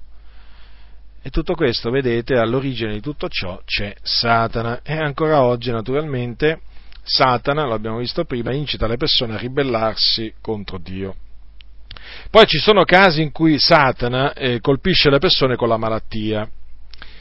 Allora, se voi prendete, o con delle malattie, se voi prendete il libro di Giobbe, si parla di Giobbe, un uomo giusto, integro, che temeva il Dio e fuggiva il male. Ebbene, eh, Satana eh, riuscì a colpire Giobbe con un'ulcera maligna dalla pianta dei piedi al sommo del capo. Però vi vorrei fare notare che questo poté avvenire, nel caso di Giobbe, che era un uomo giusto, soltanto con il permesso del Signore, perché voi dovete sapere che il diavolo, il diavolo ehm, agisce naturalmente sotto il controllo di Dio, non è che il diavolo può sorpassare i limiti postigli da Dio, nella maniera più assoluta. Perché, vedete, nel caso di Giobbe, Signore, l'Eterno disse a Satana, esso è in tuo potere, soltanto rispetta la sua vita, cioè non ti è dato potere di metterlo a morte. E questo è il capitolo 2, versetto 6. Infatti dice, versetto 7, Satana si ritirò dalla presenza dell'Eterno e colpì Giobbe d'un'ulcera maligna dalla pianta dei piedi al sommo del capo. Quindi in questo caso notiamo come col permesso del Signore un uomo giusto fu colpito da Satana. Poi naturalmente voi conoscete la storia di Giobbe, il Signore ristabilì Giobbe, certamente, però intanto Giobbe dovette soffrire molto eh, a motivo appunto di quest'ulcera maligna da cui era stato, questo, era, era stato eh, colpito. E, e, poi c'è un altro caso in cui si parla di Satana che eh, colpì di, di, infermità qualcuno, lo troviamo scritto nel Vangelo scritto da Luca. Allora, Luca, Luca capitolo 13, Luca capitolo 13, versetto, allora, versetto, versetto 11, si parla di una donna che al tempo di Gesù da 18 anni aveva uno spirito di infermità ed era tutta curvata, era incapace di raddrizzarsi. Ora Gesù la guarì e dopo che la guarì, siccome che qualcuno si lamentò, e eh, fu il capo della sinagoga, no? perché si, si, arrabbiò perché Gesù aveva fatto quella guarigione in giorno di sabato. Allora disse, mh, mm, eh, disse alcune parole, ma il Signore lo riprese e disse, ipocriti, allora capitolo, capitolo 13, da versetto 15, ipocriti, non scioglie ciascun di voi di sabato il suo bue o il suo asino dalla mangiatoia per menarla a bere, e costei che figliola e che Satana aveva tenuta legata per ben 18 anni, non doveva essere sciolta da questo legame in giorno di sabato? Vedete? Quindi Satana aveva tenuto legata quella donna per 18 anni, aveva appunto uno spirito di infermità. Chiaramente eh, il, diavolo, il, diavolo, fa del male alle persone anche eh, tramite i suoi demoni. Tramite i suoi demoni eh, perché esiste la possessione, la possessione demoniaca. I Vangeli i Vangeli sono, eh, raccontano diciamo, di molti indemoniati eh, liberati da Gesù Cristo. Gesù eh, non guarì solo gli ammalati, ma anche eh, cacciò eh, molti demoni dai corpi degli indemoniati. E, Naturalmente Gesù poté fare questo perché la potenza del Signore era con lui, poté fare questo in virtù dello Spirito di Dio che era con lui, infatti lui cacciò i demoni per l'aiuto dello Spirito di Dio. Ancora oggi il diavolo fa del male a delle persone non solo colpendole con delle malattie, ma anche con possessioni demoniache. E naturalmente la possessione demoniaca è una realtà nella nostra società molti di che si dicono appunto malati, mm, diciamo, malati mentali non sono altro che persone possedute. Non sto dicendo tutti, eh, però sicuramente molti di quelli che, so, che hanno, diciamo, eh, per i quali è stata diagnosticata una malattia mentale o che vengono considerati pazzi e così via, so, non sono altro che persone indemoniate e che hanno bisogno di essere liberate dalla possessione demoniaca e così anche per quanto riguarda certe persone che sono mute o sorde, eh, non, alcune, alcune, di questi sordi e muti non sono altro che persone che hanno uno spirito muto e sordo e che quindi affinché possano recuperare eh, l'udito, eh, l'udito è diciamo, la parola, eh, il demone, quel spirito muto e sordo, deve essere cacciato fuori dal loro corpo. E, e, e questo può avvenire solo appunto eh, per la potenza dello Spirito Santo nel nome di Gesù Cristo. Questi sono i segni che accompagneranno coloro che avranno creduto. Nel nome mio cacceranno i demoni. Quindi ancora oggi nel nome di Gesù Cristo i demoni possono essere cacciati e quando si sgridano i demoni nel nome di Gesù Cristo i demoni ubbidiscono. Ubbidiscono, certo, devono ubbidire al nome di Gesù Cristo. Ma ci tornerò su questo naturalmente su questo argomento delle possessioni demoniache o comunque eh, di queste oppressioni da parte dei, eh, dei demoni quando, quando, quando, parlerò appunto del, dei, dei demoni. In questo studio mi voglio concentrare più sulla, eh, su, sulle opere proprio eh, di, eh, di, di, Satana più che sulle opere dei, dei, demoni che comunque sono sempre opere sataniche, eh, intendiamoci. Eh, ebbene, Satana fa un'altra cosa, cioè mette nel cuore delle persone di fare, mette in cuore alle persone di fare delle cose malvagie e, e talvolta non solo mette in cuore, ma proprio ci entra dentro le persone. Guardate, se voi prendete il capitolo 13 di, eh, di Giovanni, voi leggerete che c'è scritto che sa, allora dice così, allora, capitolo 13, versetto 2. Durante la cena, quando il diavolo aveva già messo in cuore a Giuda Iscariota, figliolo di Simone, di tradirlo.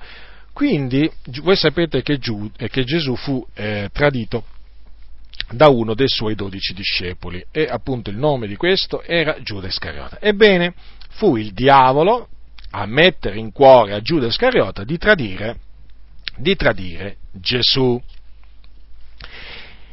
È chiaro che il tradimento il tradimento perpetrato da Giuda Iscariota nei confronti di Gesù era stato predeterminato da Dio, era stato predetto dal Signore e quindi era qualcosa che si doveva adempiere. E si adempì, si adempì in questa maniera. Che cosa ci insegna questo? Quello che vi ho detto prima, che alla fin fine il diavolo è sotto il controllo di, eh, di Dio. Perché se Giuda tradì il maestro lo tradì perché appunto affinché le scritture fossero adempiute. E quindi il fatto che il diavolo mise in cuore a Giuda Iscariota di fare quella opera malvagia, cioè di tradire Gesù, eh, ci, insegna, ci insegna che il Dio si usa del diavolo per i suoi fini. Sì, è proprio, è proprio così. Anzi, eh, ricordatevi, eh, ricordatevi anche che c'è scritto che Satana entrò in Giuda. Quindi eh, è una cosa questa, diciamo, a cui bisogna porre, cui bisogna porre molta, molta attenzione, perché vedete, eh, capitolo 22 di Luca, è scritto chiaramente al versetto 3, Satana entrò in Giuda, chiamato Iscariota, che era del numero dei dodici, ed egli andò a conferire coi capi sacerdoti e ai capitani sul come lo darebbe loro nelle mani, ed essi se ne rallegrarono e, patuir- e patuirono di dargli del denaro. Quindi notate bene questo, eh? non solo Satana mise in cuore a Giuda di tradire Gesù, ma Satana entrò in Giuda. Naturalmente tutto questo affinché le scritture fossero adempiute. Niente di cui meravigliarsi, il Dio fa quello che vuole, il Dio regna. Per esempio, chi è che mise in cuore a Anania di, eh, di mentire allo Spirito Santo? Eh, fu Satana. Vedete, ancora una volta troviamo Satana. Allora, capitolo eh, 5, voi sapete che Anania e Saffire erano dei credenti della Chiesa primitiva, e si accordarono a, vendere un possesso, un loro possesso, e a, a, diciamo, e a portare solo una parte del prezzo ai piedi degli apostoli e naturalmente a riferire che quello era tutto il prezzo che avevano ricavato dalla, dalla vendita. Ma Pietro, eh, per rivelazione, naturalmente seppe che quella era una menzogna e allora gli disse così, una riprese Anania, capitolo 5 degli Atti, versetto 3. Ma Pietro disse, Anania, perché a Satana così riempito il cuor tuo da farti mentire allo Spirito Santo e ritenere parte del prezzo del potere? Notate qua cosa, cosa disse Pietro, eh? Quindi fu Satana a riempire il cuore di Anania e farlo mentire allo Spirito Santo. E voi sapete che per quella menzogna, prima Anania e poi Saffira, me, eh, caddero, spirarono, morirono quindi eh, vedete, Satana è bugiardo, padre della menzogna, e istiga, e poi eh, istiga le persone a mentire. In questo caso riuscì a far mentire a dei credenti. Quindi attenzione, fratelli, dite sempre la verità. Dite sempre la verità, come dice, bandita la menzogna, ognuno dica la verità al suo prossimo. Satana fa un'altra cosa, può anche impedire a dei servi del Signore eh, eh, di, eh, diciamo, di fare qualche cosa di buono. Sì, naturalmente ricordatevi sempre che eh, c'è sempre Dio, eh, che tiene sotto controllo il diavolo e che quindi il diavolo può fare quello che fa sempre con il permesso del Signore, qualsiasi cosa gli faccia. Primo Tessalonicesi capitolo 2 al versetto 18, Paolo ai Tessalonicesi dice così, perciò capitolo 2, versetto 18. Abbiamo voluto, io Paolo almeno, non una ma due volte venire a voi, ma Satana ce lo ha impedito. Avete notato? Satana ce lo, glielo impedì. E più di una volta, eh, di andare a Tessalonica. Eh, naturalmente, quello che è scritto dobbiamo, dobbiamo dire. Poi, per esempio, Satana può cacciare dei servitori di Cristo in prigione. Per esempio, andiamo a vedere l'angelo della chiesa di Smirne cosa gli disse il Signore. Voi sapete che l'angelo della chiesa di Smirne è è uno dei sette angeli a cui il Signore fece arrivare una lettera. E tra le cose che il Signore volle che Giovanni, scri, eh, scrive, eh, volle che Giovanni eh, scrivesse al, eh, all'angelo della chiesa di Smirne ci sono queste. Allora, capitolo 2, versetto 10. Non temere quel che avrai da soffrire, ecco il diavolo sta per cacciare alcuni di voi in prigione, perché siate provati e avrete una tribolazione di dieci giorni. Sii fedele fino alla morte, io ti darò la corona della vita. Quindi avete notato qua? Il diavolo mise in prigione alcuni di quei credenti eh, in prigione. Ma il Signore disse loro proprio di non, di non temere, cioè di essere fedeli fino alla morte, appunto perché avrebbe dato la corona della vita. E ancora oggi il Signore dice questo a noi, di essere fedeli fino alla morte, al fine di ricevere poi la corona della vita che Lui ha promesso a quelli che lo amano. E poi eh, cosa fa? Un'altra cosa che eh, Satana fa è che lui semina, semina le zizzanie in mezzo ai figli di Dio. Nella parabola delle, eh, del grano e delle zizzanie che c'è scritto che allora, quando Gesù spiegò la parabola delle zizzanie disse così, capitolo 13 di Matteo, versetto 37, colui che semina la buona semenza è figlio dell'uomo, il campo e il mondo, la buona semenza sono i figlioli del regno, le zizzanie sono i figlioli del maligno, il nemico che le ha seminate è il diavolo. Quindi avete notato? Il diavolo eh, che fa? Semina. Eh, ma semina però, semina che cosa? I suoi figlioli, che naturalmente riescono a camuffarsi così bene che talvolta sembrano figlioli di Dio. Ma poi alla mietitura, che succederà? Che il Signore eh, ai figlioli ai figlioli del nemico, cioè le zizzanie, li prenderà e li getterà, li farà gettare nella fornace del fuoco mentre la buona semenza, cioè il grano, lo farà raccogliere nel suo granaio. La buona semenza sono i figlioli di Dio. E poi un'altra cosa che eh, cerca di fare Satana è quello di prendere le persone nel, nel laccio, i credenti nel, nel laccio e, i credenti vengono presi nel laccio del diavolo quando, eh, quando, si sviano dalla verità. Se voi prendete secondo Timoteo, secondo Timoteo capitolo 2, capitolo 2 versetto, eh, versetto 17, al versetto sì, 17 si parla di Imeneo e Fileto, che erano dei credenti, però che si erano sviati dalla verità, dicendo che la resurrezione era già avvenuta e eh, sovvertivano la fede di alcuni. Ebbene, quando l'Apostolo Paolo poi esorta eh, Timoteo, eh, verso la fine di questo capitolo, il capitolo 2, gli dice queste parole qua, dal versetto 24 leggiamo, capitolo 2, verset, dal versetto 24 di secondo Timoteo. Ora il servitore del Signore non deve contendere, ma deve essere mite in verso tutti, atto ad insegnare, paziente, correggendo con dolcezza quelli che contraddicono, se mai avvenga, che Dio conceda loro di ravvedersi per riconoscere la verità, in guisa che, tornati in sé, escano dal laccio del diavolo che li aveva presi prigionieri perché facessero la sua volontà. Vedete dunque? Bisogna stare attenti dunque, a tenersi alla verità, perché eh, quando ci si svia dalla verità si cade nelle, cioè si diventa prigionieri del nemico, si cade nel liaccio del diavolo. In questo caso quei credenti avevano cominciato ad affermare che la resurrezione era già avvenuta. E badate che ci sono alcuni che, anche, anche oggi ci sono dei credenti che si sono sviati dalla verità dicendo che la resurrezione è già avvenuta. State molto attenti. Eh, quindi è molto importante eh, che preghiamo il Signore, lo invochiamo eh, affinché ci liberi dal, dal, maligno. Bene, un'altra cosa che vi voglio dire è questa qua, che eh, Satana eh, vuole essere adorato. Ora, la scrittura ci insegna che solo Dio è degno di essere adorato. E, eh, però, vedete, il diavolo pretende l'adorazione. Voi vi ricordate che quando il diavolo tentò Gesù, eh, gli propose delle cose, naturalmente, però a condizione che Gesù eh, lo, lo, lo avesse adorato. Infatti gli disse così, allora, mm, allora, capitolo 4 di Matteo, dal versetto 8. Di nuovo il diavolo lo menò seco sopra un monte altissimo e gli mostrò tutti i regni del mondo e la loro gloria e gli disse, tutte queste cose io te le darò, se prostrandoti tu mi adori. Allora Gesù gli disse, va, Satana, poiché sta scritto, adora il Signore Dio tuo e a lui solo rendi il culto.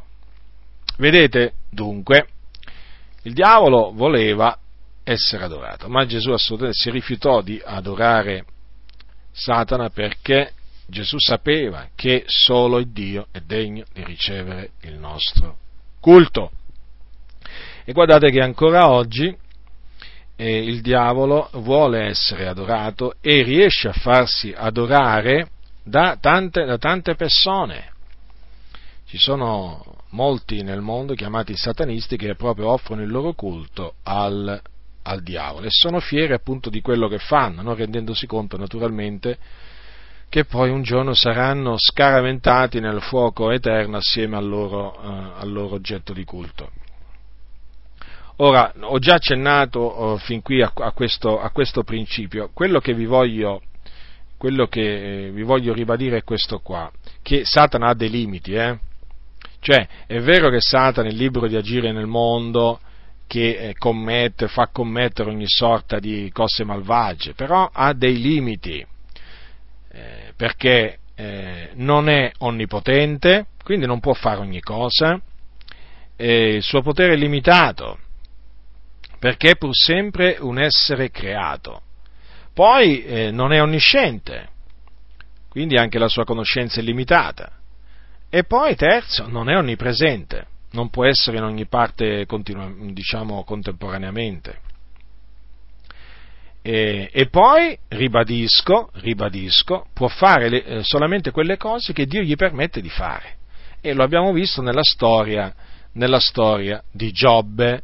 Poté colpire eh, Giobbe con l'ulcera solamente quando Dio glielo permise. Quindi queste cose vanno tenute sempre a mente. Ora, eh, naturalmente è bene eh, ribadire che Gesù Cristo, il figlio di Dio, ha vinto Satana, lo ha distrutto.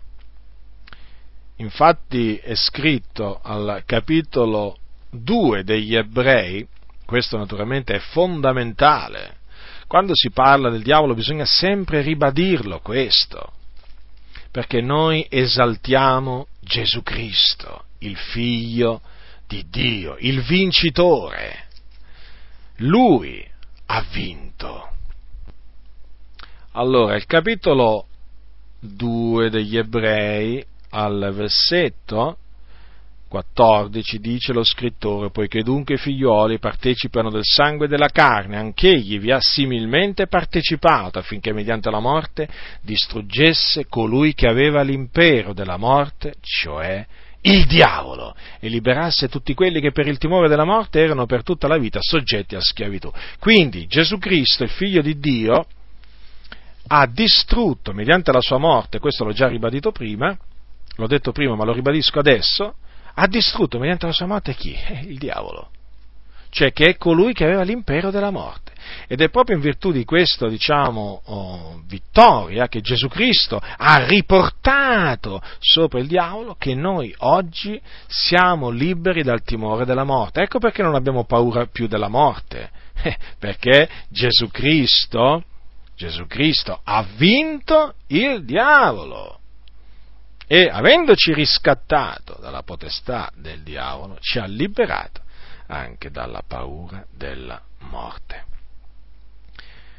Molto importante questo, eh, fratelli e fratelli nel Signore. Abbiamo visto anche prima nel libro dell'Apocalisse, c'è scritto che noi l'abbiamo vinto il diavolo. Certo, Giovanni, Giovanni stesso dice nella sua epistola che noi abbiamo vinto il maligno quando dice anche per esempio colui che, che, è in voi è più grande di colui che è nel mondo, è chiaro che eh, gli apostoli eh, esortavano i, i fratelli, le sorelle nel Signore a non temere il diavolo, perché il diavolo era stato sconfitto.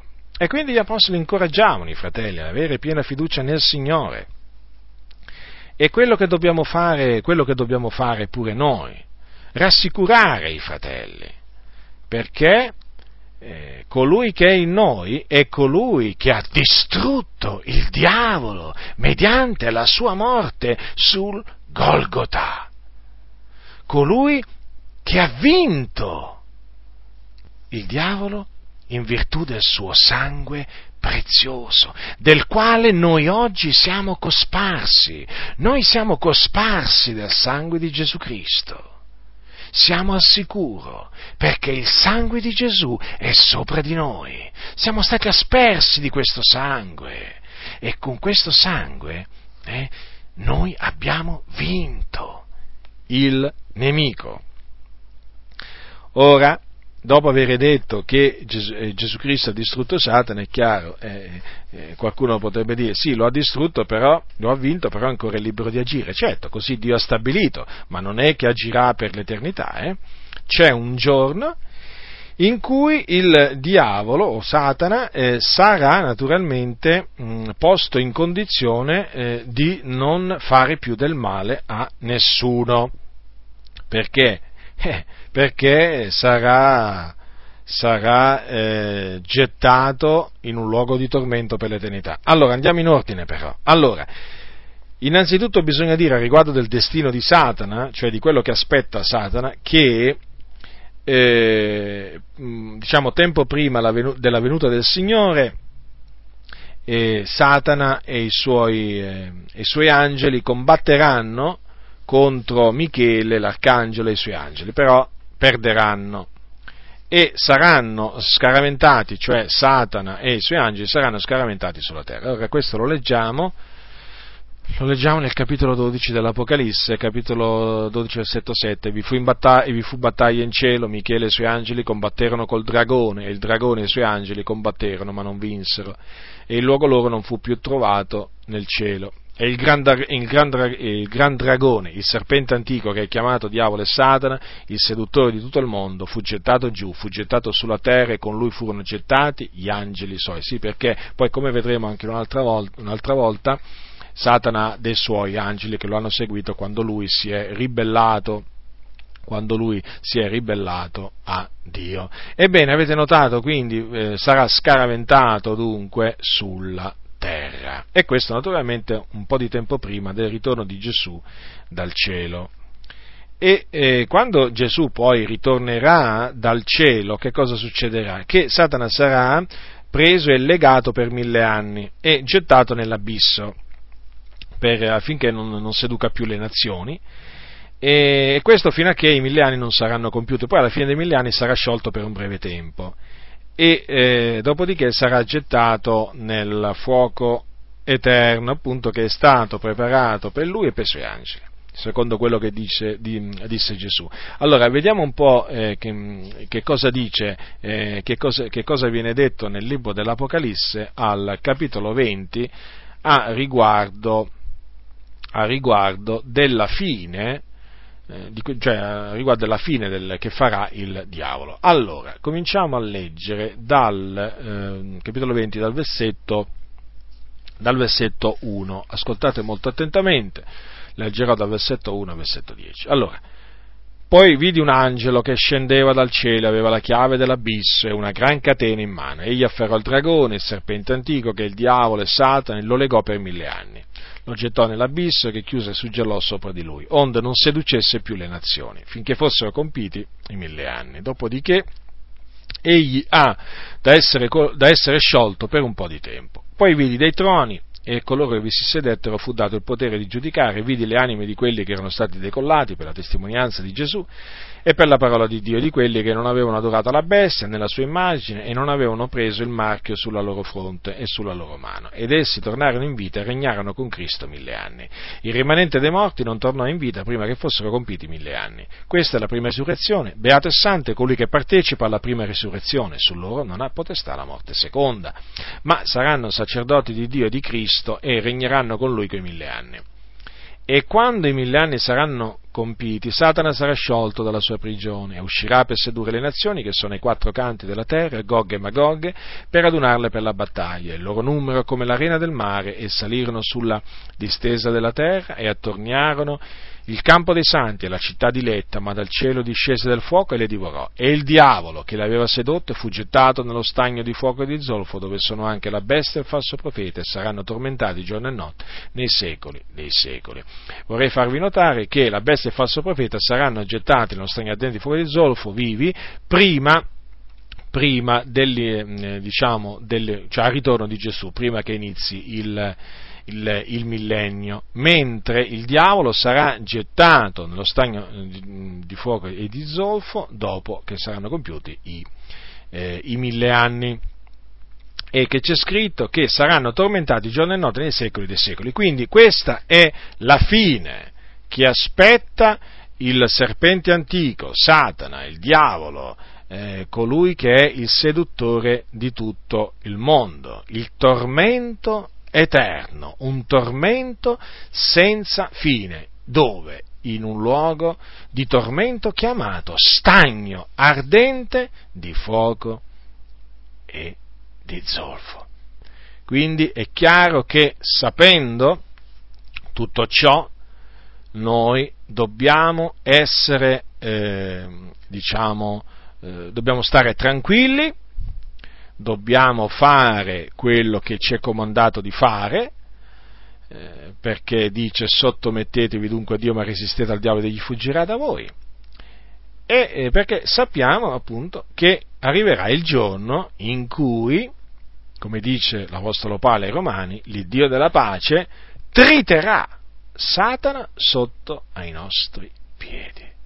Naturalmente questo avverrà quando Satana sarà gettato nello stagno ardente di fuoco e di zolfo, dove sarà tormentato nei secoli dei secoli assieme appunto al falso profeta, alla bestia, ai suoi angeli, naturalmente a tutti i demoni, perché poi anche loro saranno gettati là. E quindi, mh, dopo ciò, naturalmente, i santi poi regneranno, regneranno con Cristo per l'eternità sulla nuova terra, sulla nuova terra, dopo che si terrà il giudizio finale, la, dopo che Dio creerà una vicina nuova terra, la Gerusalemme scenderà dal cielo, allora poi i santi regneranno con Cristo in quella gloriosa, in quella gloriosa città per l'eternità. Quindi, diletti nel Signore, fatevi animo in questa eh, in, questa, in, mezzo, in, mezzo, alle vostre lotte contro il diavolo, perché le, la nostra guerra non è contro carne e sangue, il nostro combattimento non è contro carne e sangue, è proprio contro il diavolo. Fatevi animo. Eh, Gesù Cristo ha distrutto Satana e noi non ignoriamo le macchinazioni di Satana, noi abbiamo tutte le armi eh, necessarie per poterci opporre alle insidie del diavolo e quindi rimanere in piedi. Non sottovalutate le macchinazioni di Satana. Non dovete nemmeno sopravvalutarle, è vero, ma nemmeno sottovalutarle e meno che meno ignorarle. Non ignorate le macchinazioni di Satana perché Satana è all'opera. Satana è all'opera per cercare di distruggerci, per cui noi siamo allertati, noi siamo stati avvertiti dal Signore, i suoi avvertimenti sono nella sua parola e dobbiamo porre attenzione ai suoi avvertimenti. Solo gli stolti non prestano attenzione agli avvertimenti dell'Iddio onnipotente. Quindi, diretti nel Signore, fate quello che la Bibbia vi dice di fare. Fatelo. Fatelo per, poter, eh, per potervi opporre in maniera efficace a Satana. La grazia del Signore nostro Gesù Cristo sia con tutti coloro che lo amano con purità incorrotta. Amen.